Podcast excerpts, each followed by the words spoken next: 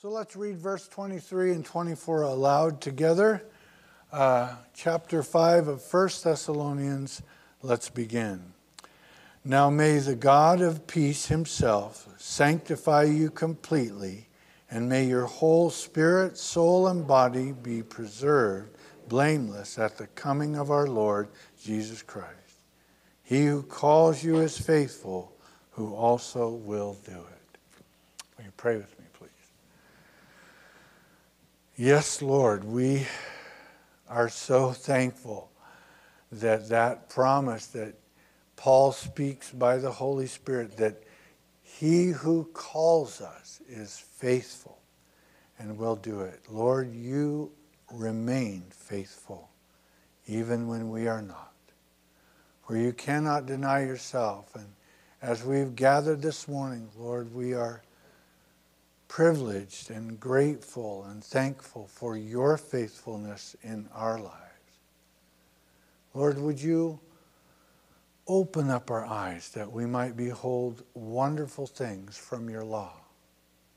May this time in your word truly be a time where our spiritual man is fed by the fresh and now manna of your word.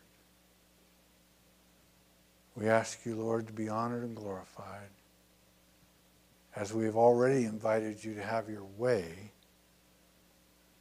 we now just ask you to speak, for your servant listens. In Jesus' name, amen. amen. Please be seated. I'm going to go ahead and sit with you this morning. The overall title or category is really some final exhortations from this portion of the book of First Thessalonians. So I want to draw your eyes backward now to verse 12. Uh, having left off last time we were together in verse 11, we pick it up now again in verse 12 and move forward. And you will see there that the Apostle Paul, in writing to this uh, classic church, I mean, these believers were uh, noteworthy. Uh, they are given such uh, accolades and encouragement at the beginning of the book. You may recall when we started the study that the Apostle Paul talks about how they have a great love for one another and, and that they are serving and working in the things of God faithfully. And yet, he, with that good report coming to him from Timothy, wanting to write back and make certain that uh, solid, factual, truthful things to each one of them that calls themselves a Christian would be uh, documented. And as the Lord would oversee the writing of the New Testament, would fall into the hands of every believer moving forward in what today is the church. The church at large, the church, ecclesia, called out ones, which each one of us that, that names the name of Christ, we are part of the body of Christ, the church. And so this letter is as much it goes without saying, but this letter is as much to you and I as it is to the Thessalonians. But it's important to read it in that way. That this is not a, a timed document that expires. So often I'm kind of the one who's always looking at the expiration date on things in our refrigerator. And if you uh, travel that road, you know very well that it's a good idea to sometimes look at the, the bottom of that small curd cottage cheese. How much is it? How long has it been in there, right? And you realize it's a month old, and before you open and take a bite, it, it, it's past its expiration date. Not so with the Word of God. And not so with this letter, and not so with these words to you and to me this morning. Those of you who are at home watching online, whether you're doing that this morning, the day after Christmas, or viewing this later. Not so.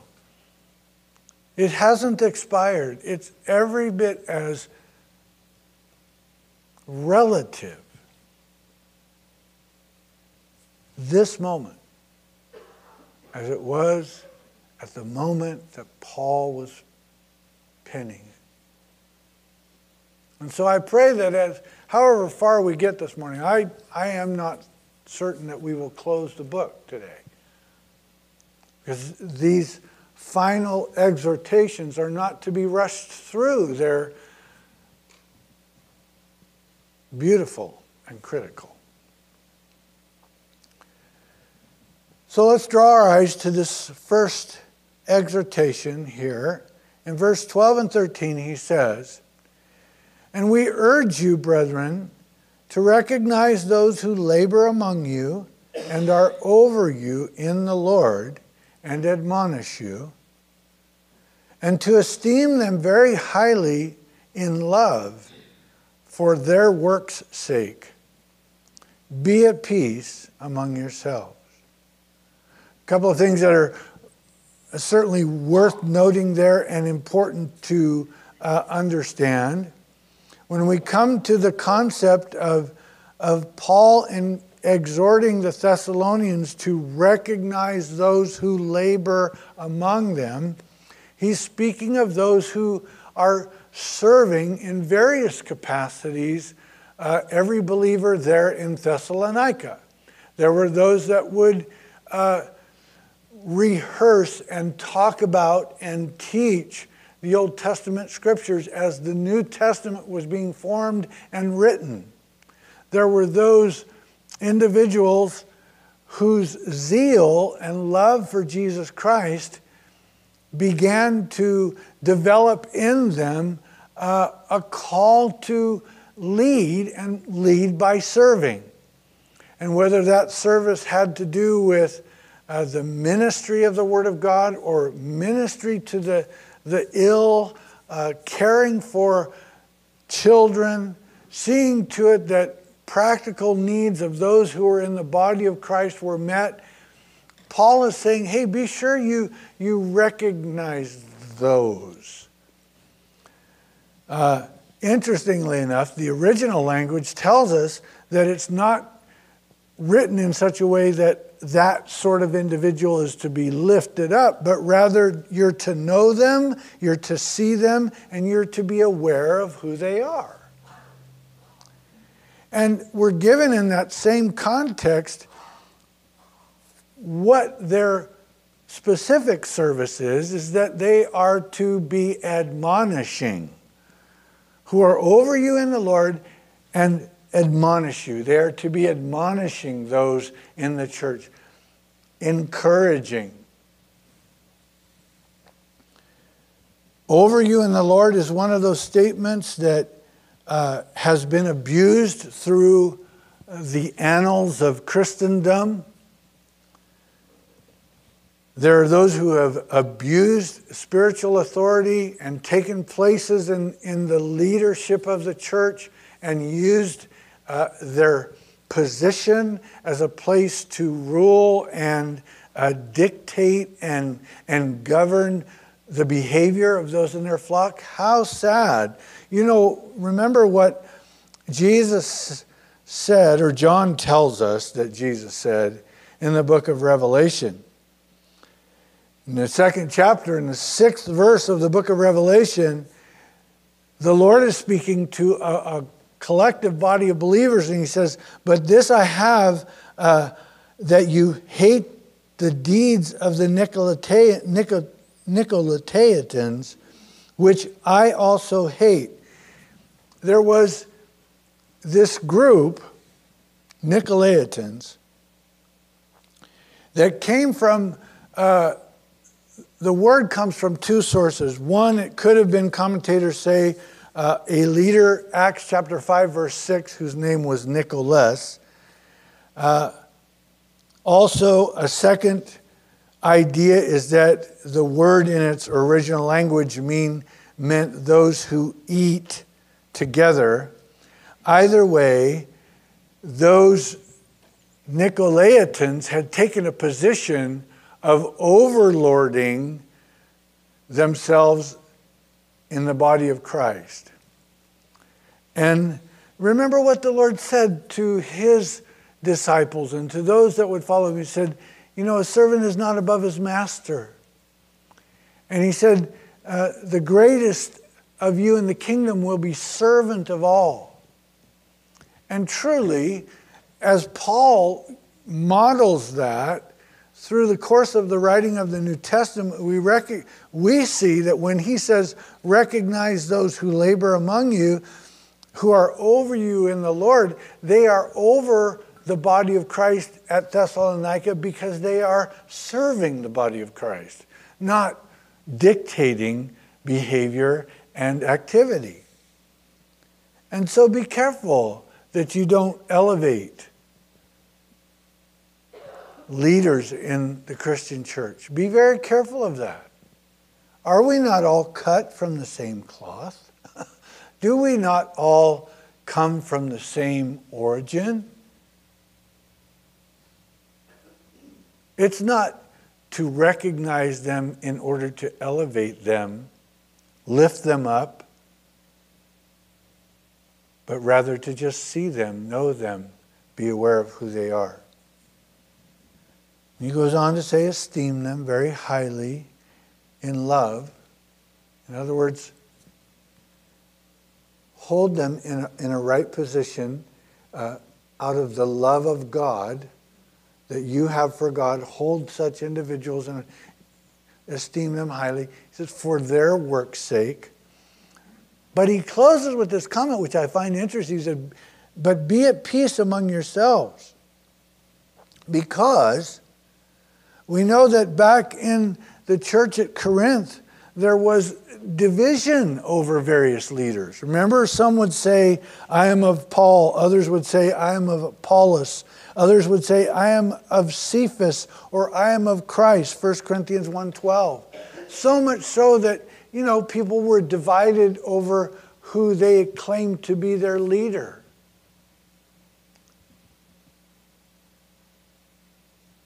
Not unlike some of the things that happen today.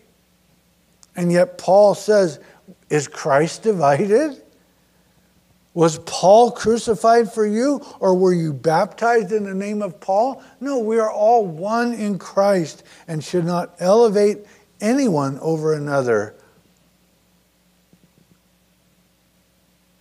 Be at peace among yourselves in that regard. Very powerful it is true uh,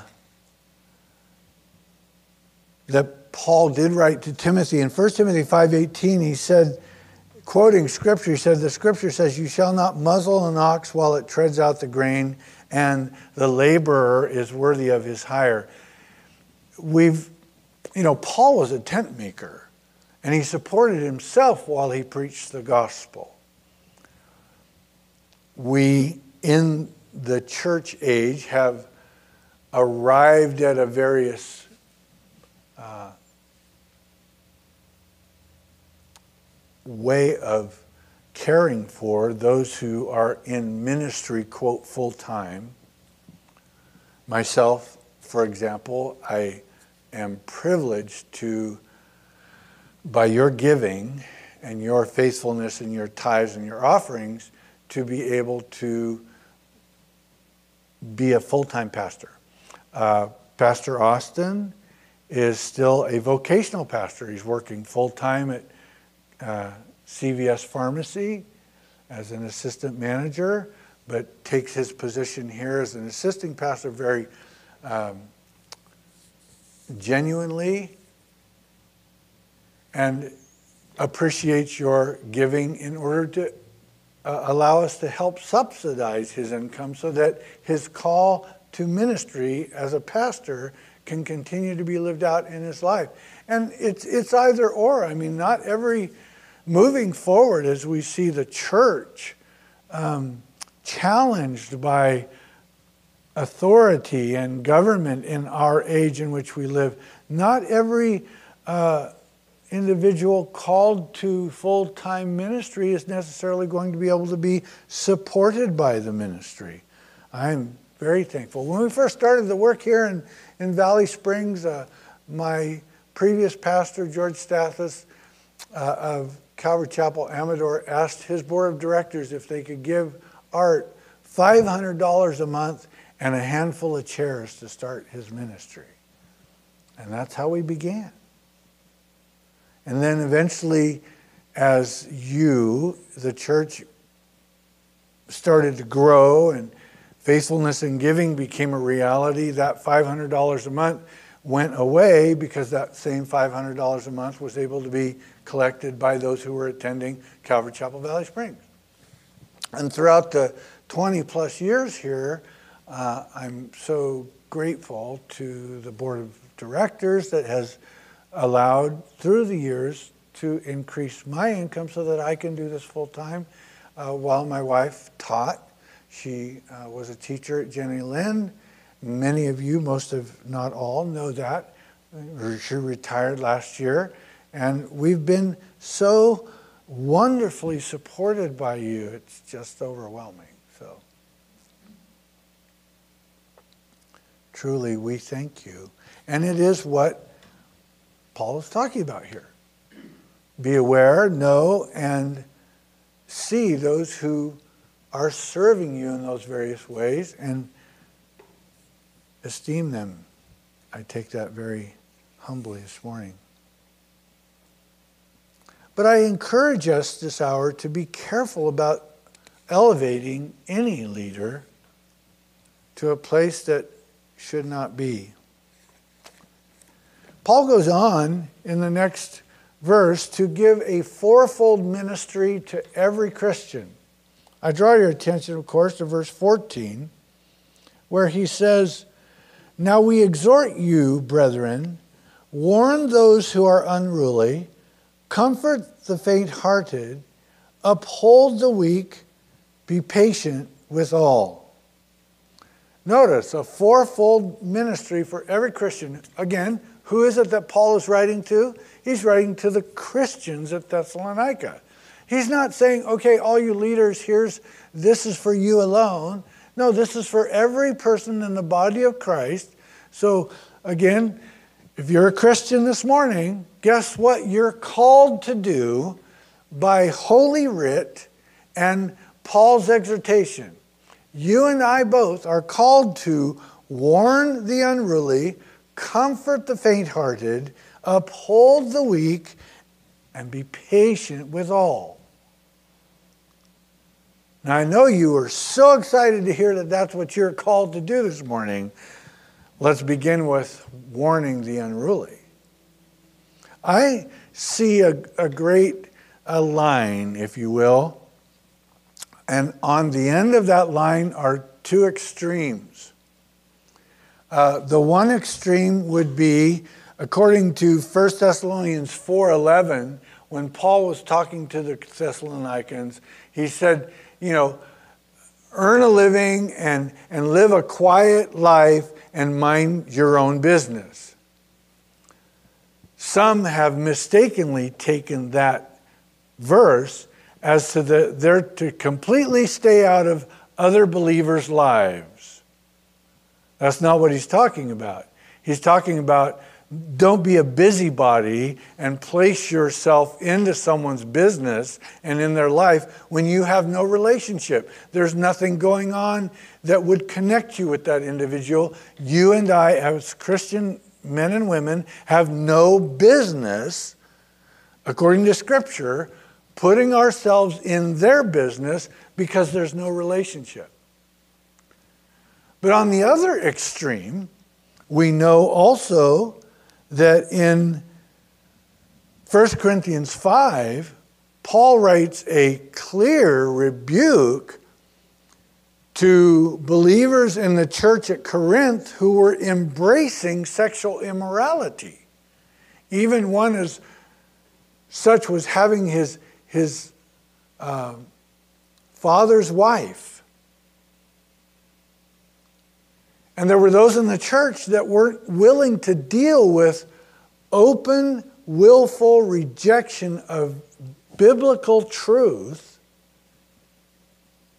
And Paul was saying, no, you must deal with that because there's relationship. They're in your lives, they're in the church, and if they are openly and willfully rejecting the truth of Scripture, Paul says they're to be cast out. Deal with such a one so that they can feel the effect of their choice of sin. Two extremes do nothing at all, intervene and actually seek to expel someone or remove someone from fellowship until they can feel the effect of their choice of sin. Where's the balance? The balance is right here in this verse that we're talking about. It begins with a warning of the unruly. Do you know what that actually means? It means to caution and reprove gently. If you're taking note this morning, to warn the unruly means to caution them and to reprove them, keyword, gently. The word unruly means insubordinate. Anyone who would be unwilling to submit, subordinate, make themselves subordinate to the truth of Scripture. And you and I, every Christian has a ministry to warn such a one who takes that position. We're told in Galatians 6:1 that if any man be overtaken in a fault, someone you know that continues to just kind of head that way in their life where there is a sin that continues to rule and negatively affect their walk with Christ, the book of Galatians 6:1 tells us we who are spiritual are seek to are to seek to restore such a one in the spirit of meekness, gentleness. So the balance is right there. Where there is relationship, where there is a recognition of someone being unruly and insubordinate to the truth of Scripture, then we can't just decide not to say anything. And it's not our place to, in order to uh, remove them from fellowship, we are to intervene and warn them. But at the same time, we are to comfort anyone in the body of Christ that is faint hearted. Another King James version of the Bible says feeble minded or little spirit or basic, simple, just simple. And they're overwhelmed by some of the regular and, and littler things in life. They're, they're unstable because of the circumstances in which they live. We are to comfort them with the same comfort wherewith we have been comforted of God. When it comes to the weak, Paul's specifically and more importantly referring to those who are ill, those who are sick. The King James Version of the Bible says support, New King James says to uphold. Uphold the weak those who are ill, those who are sick. We're to, we're to support them, get in there and do things for them to help them through that illness and that time. And all of this, beloved, removes or, or moves us rather to saying, uh, Well, I've been doing this for a long time. And I've been doing it for so and so and so and so and so and so. And there's no change. They, they continue to be unruly. And I continue to try and comfort them. And, and I try and help to think. And there's no change in what the Spirit of God would remind me of and you this morning is that we are to be patient with all. After all, for what reason would we do any of this? Why? Rather, better question, for whom would we be doing any of this? Would we be doing, would we be warning someone of their unruliness because we want to see change in their life? Would, be, would we be comforting someone who is overwhelmed by basic circumstances because they're always kind of in our ear complaining or un- uneasy? Would we be taking a meal or helping someone who is ill so that we would feel better about ourselves or perhaps make them feel better because they have a meal that they could. Wait, whoa, whoa, whoa. All that we do, we are to do as unto whom? The Lord.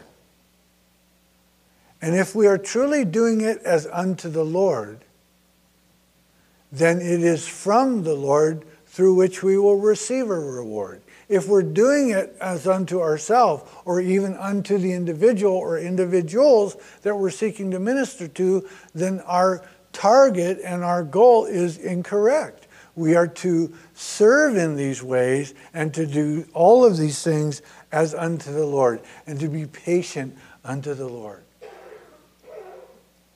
Patience, one of the fruits of the Spirit, right? Love, joy, peace, long suffering, or patience. And that agape love in you and I this morning, that agape love can allow and empower us to be patient. For love is kind, does not envy, does not parade itself is not puffed up, does not behave rudely, does not seek its own, is not provoked, thinks no evil, does not rejoice in iniquity, does not but rejoices in the truth, bears all things, believes all things, hopes all things, endures all things, and never fails. That fruit of the Spirit fourfold ministry for each one of us to warn the unruly, comfort the faint hearted, uphold the weak, and be patient with all. In verse 15, the Apostle Paul goes on to exhort the Thessalonian Christian that they are not to render evil for evil to anyone, but always pursue what is good both for yourself and for all. Notice that he begins that exhortation with the word see that. In other words, take heed, be watchful that no one in the body of Christ is trying to get even with someone else that they perceive has done them wrong or has uh, behaved toward them unchristlike or incorrectly. Not our job. That's a hard one to remember at times, especially when the offense is personal or close. I remember years ago when we as a Christian ministry were being um, targeted by an individual that truly believed we were not standing up against abortion. And this individual was so adamantly um, against the pastoral ministry here, myself, and at the time, an assisting pastor named Mike Scanlon, that he would stand out in front of the church when we were meeting at the school and he would carry a sign with, um, what's the word? It, uh, anyway, he would use our names and say that we are not fighting against abortion. Don't come to this church. They, they don't, they promote abortion, so to speak. Uh, I think the word is defame, right? Character defamation. And, and it just went on and on, weeks weeks. Some of you were here at that time, and, and we didn't know what to do. It's like, people would drive up and, oh, you know, feel like going away. And it made, I know, me in my own heart, it's like I wanted to get vengeance with this guy. How can I take this guy out? He's not telling the truth. He's misrepresenting the fellowship. He's misrepresenting me and, and my wife and our assistant pastor and his wife. We tried discussion. We tried welcoming. We tried everything we knew to do, and, And, you know, the, the Bible's clear as you're not to go to court with your brother. He claimed himself to be a Christian, didn't ever want to, you know, have to engage the law, but what we did do is engage legal counsel. And when legal counsel got involved with a uh, Pacific Justice Institute in Sacramento, explained to them what was going on, uh, they reminded us that he was in defamation of character and there could be legal action taken against him.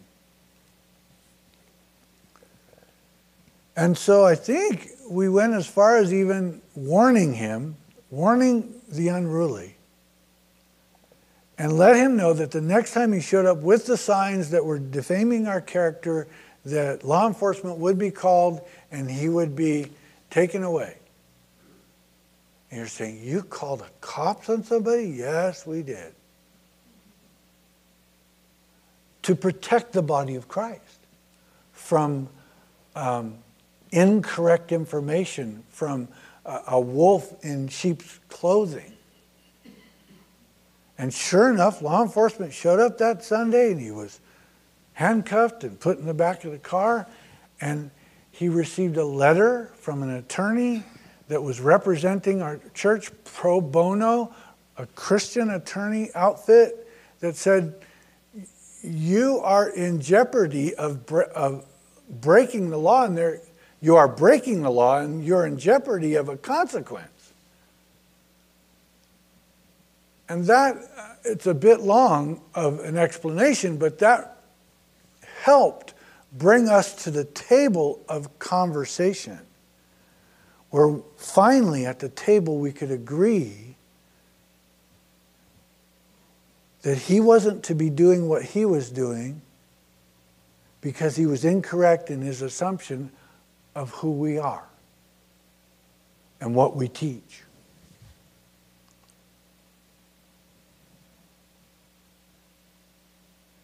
It was, it was our God's best at not rendering evil for evil. We sought to methodically, biblically address this.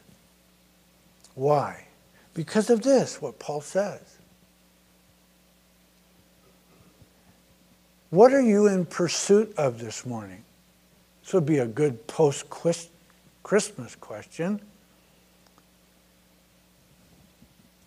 Webster's dictionary says that to pursue is to chase after someone or something. To be in the chase. You're pursuing that. That is something you, you haven't quite got it, but you're in, in pursuit of it. What are you in pursuit of this morning? Paul tells the Thessalonian that they are to be in pursuit of what is good, not only for themselves, but for others, for all.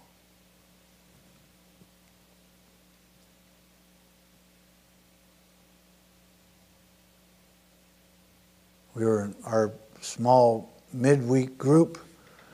Uh, Wednesday nights we meet. We're going through the life and times of Jesus. We'll meet again this Wednesday. We took a break last week in lieu of Christmas Eve. Um, we'll meet again this Wednesday. And in one of our gatherings, we were talking about what we're thankful for, and someone mentioned that you know God is the one that is in charge of minting out vengeance, that if we leave those things in His hands, it's the best for our heart and our lives and our walk with God. And that's what Paul's saying. See that no one renders evil for evil, but always pursue what is good for both yourselves and for all. And we talked about the fourfold ministry to every Christian about warning the unruly, comforting the feeble minded, the weak, supporting, uh, back up here, comforting the faint hearted, upholding the weak, and being patient with all. We come now here next, let's see how much time we got, to what I want to call the, the majestic three. Notice in verse 16, 17, and 18 what the apostle talks about to the believers there in Thessalonica. The majestic three, he says, Rejoice always, pray without ceasing, and in everything give thanks, for this is the will of God in Christ Jesus for you. Three powerful exhortations that can transform each one of our daily walks, our life in Christ. The majestic tree says, first of all, rejoice always. Of course, at the root of that word, rejoice, is the word joy. And to allow the joy of the Lord to be our strength. We've talked about this often through this book, but to allow the joy of the Lord to be your strength involves volition, it involves a choice, it involves your will. To not let someone take your joy. Um, one of the gifts I got yesterday, well, we did our gift exchange on Christmas Eve day. One of the gifts I got was uh, really sweet. From my brother. I'll give you up today, Rick. Um, but it was classic. I hadn't seen this anywhere, but it's a t shirt. And it says, I'm a pastor. Be careful what you say. I may use you in my sermon.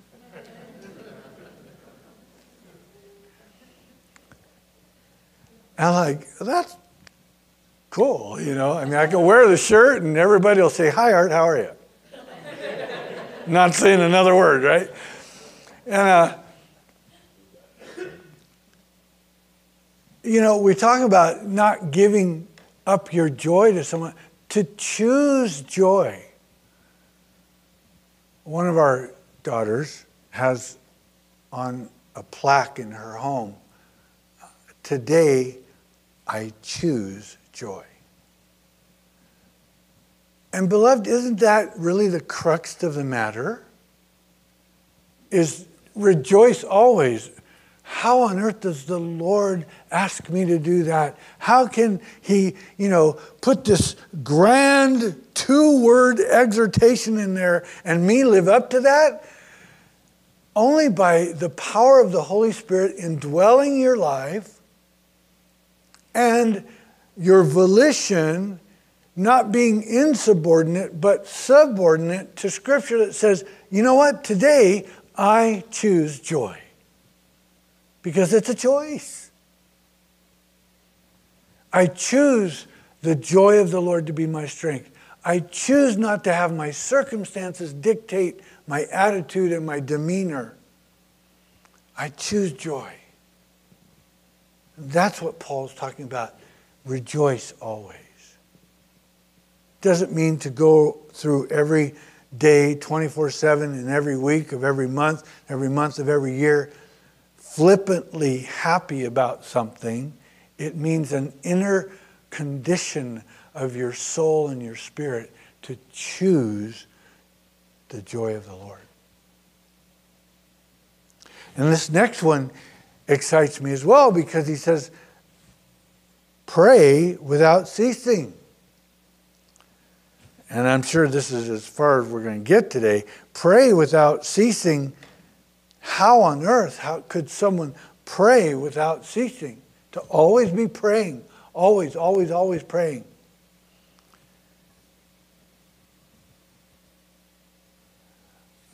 I'm reminded of Paul's letter to the Corinthian church when he talks about the gifts of the Spirit and the baptism of the Holy Spirit in the life of the believer. I'll read a bit from the 14th chapter, 1 Corinthians. He says, Even so, since you are zealous for spiritual gifts, let it be for the edification of the church that you seek to excel. Therefore, let him who speaks in a tongue pray that he may interpret. For I pray in a tongue, for if I pray in a tongue, my spirit prays, but my understanding is unfruitful. So Paul there is talking about having the gift of speaking in tongues as one of the evidences of the baptism of the Holy Spirit, not an evidence of salvation, which is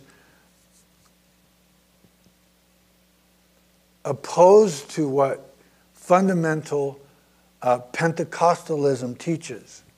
Fundamental Pentecostalism teaches that if you are saved, you will speak in tongues as an evidence of the baptism of the Holy Spirit. When the scriptures clearly teach that the fruit of the Spirit, the fruit of one who has been uh, immersed in the Spirit of God, the fruit of the Spirit is love, Galatians. Joy, peace, long suffering, patience, kindness, of which against there's law. I speak in tongues. I pray in tongues. I have a prayer language, if many often refer to it that way. But, and if you desire that, the New Testament tells us to ask. Just ask your Father in heaven how much more He will give unto you, the Holy Spirit.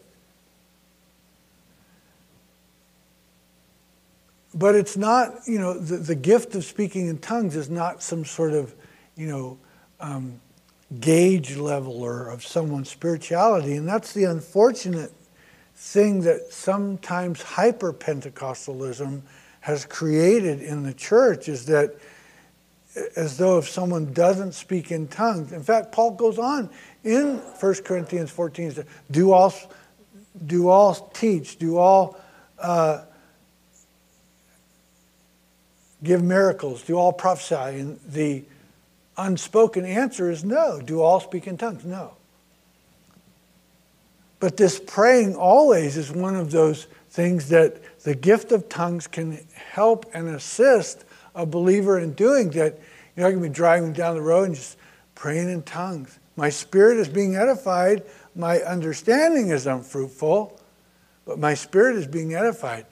Pray without ceasing. Oftentimes, when you're with other believers, take some time to pray daily, hourly, momently.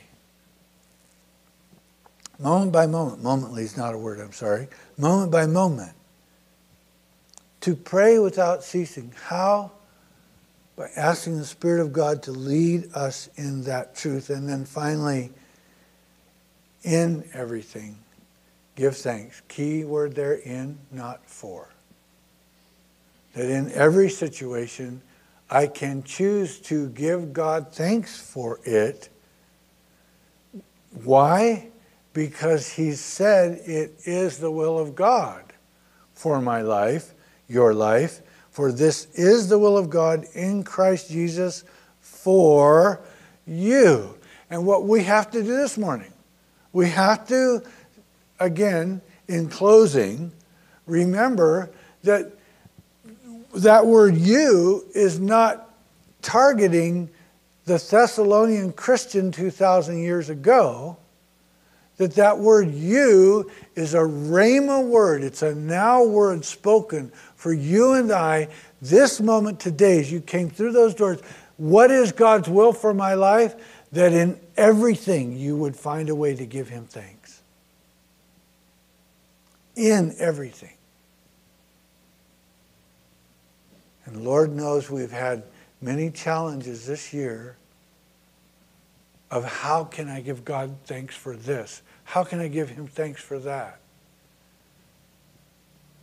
And he says, by trusting me that I'm working something for good in your life, though you may not fully understand it right now, today, at this moment, I work all things together for the good to them that love God, to them that are called according to his purpose.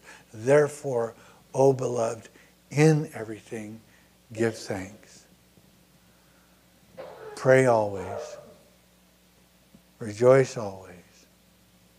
Don't render evil for evil, but be in pursuit of the things that are good, not only for yourself, but for all. Warn comfort, uphold, and be patient, and recognize those who labor among you. Great admonitions. We'll pick the rest up when we gather next time. Will you join me in a closing word of prayer?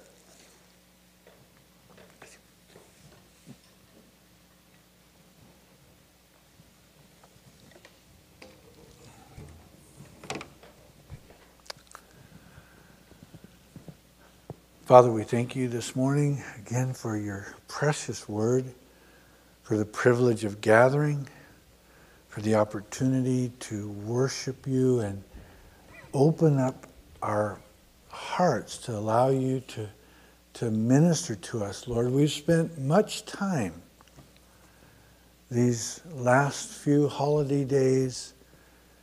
Uh, I know I have. I can't speak for everyone, but feeding my flesh and my soul, and it has been delightful.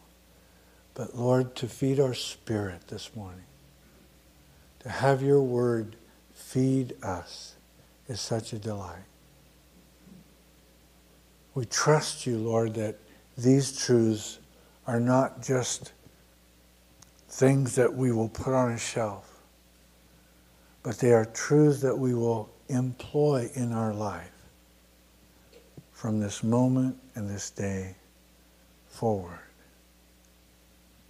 We know that we cannot do this ourselves. It, it comes by no strength of our own, but only by your grace, your power, your love and grace to make these things true of us as well.